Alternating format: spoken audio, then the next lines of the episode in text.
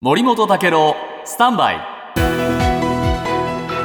長官読み比べです、政府が13日に閣議決定した少子化対策の子ども未来戦略方針についてさまざまな声が各界から上がっています。まず毎日新聞は経済界と労働組合です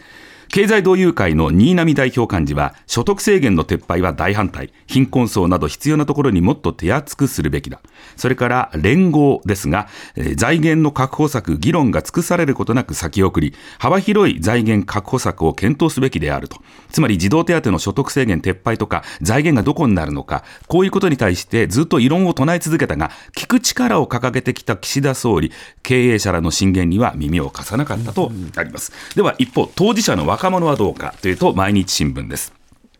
毎日新聞にはこの戦略方針をまとめた会議があってその最年少委員の28歳の櫻井彩乃さんの話が出ています。委員19人のうち20代は櫻井さん含めて2人。経団連とか連合とかそういうトップが居並ぶ中でリアルな若者の声を伝えようと苦心したが発言時間は毎回2分程度と極めて短く何より議論の方向性に疑念を持っていたということですね。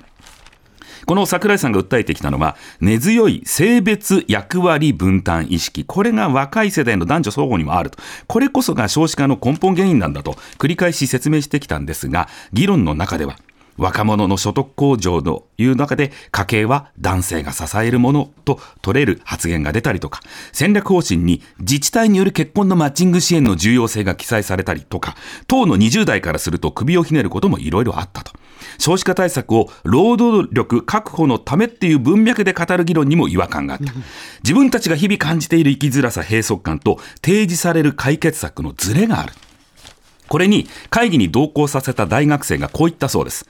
日本から出ていきたいですと。つまり岸田さんが掲げる少子化の反転攻勢にこれが一体なるのかどうか、一体これ誰が得するものになっているのかという気がしますね。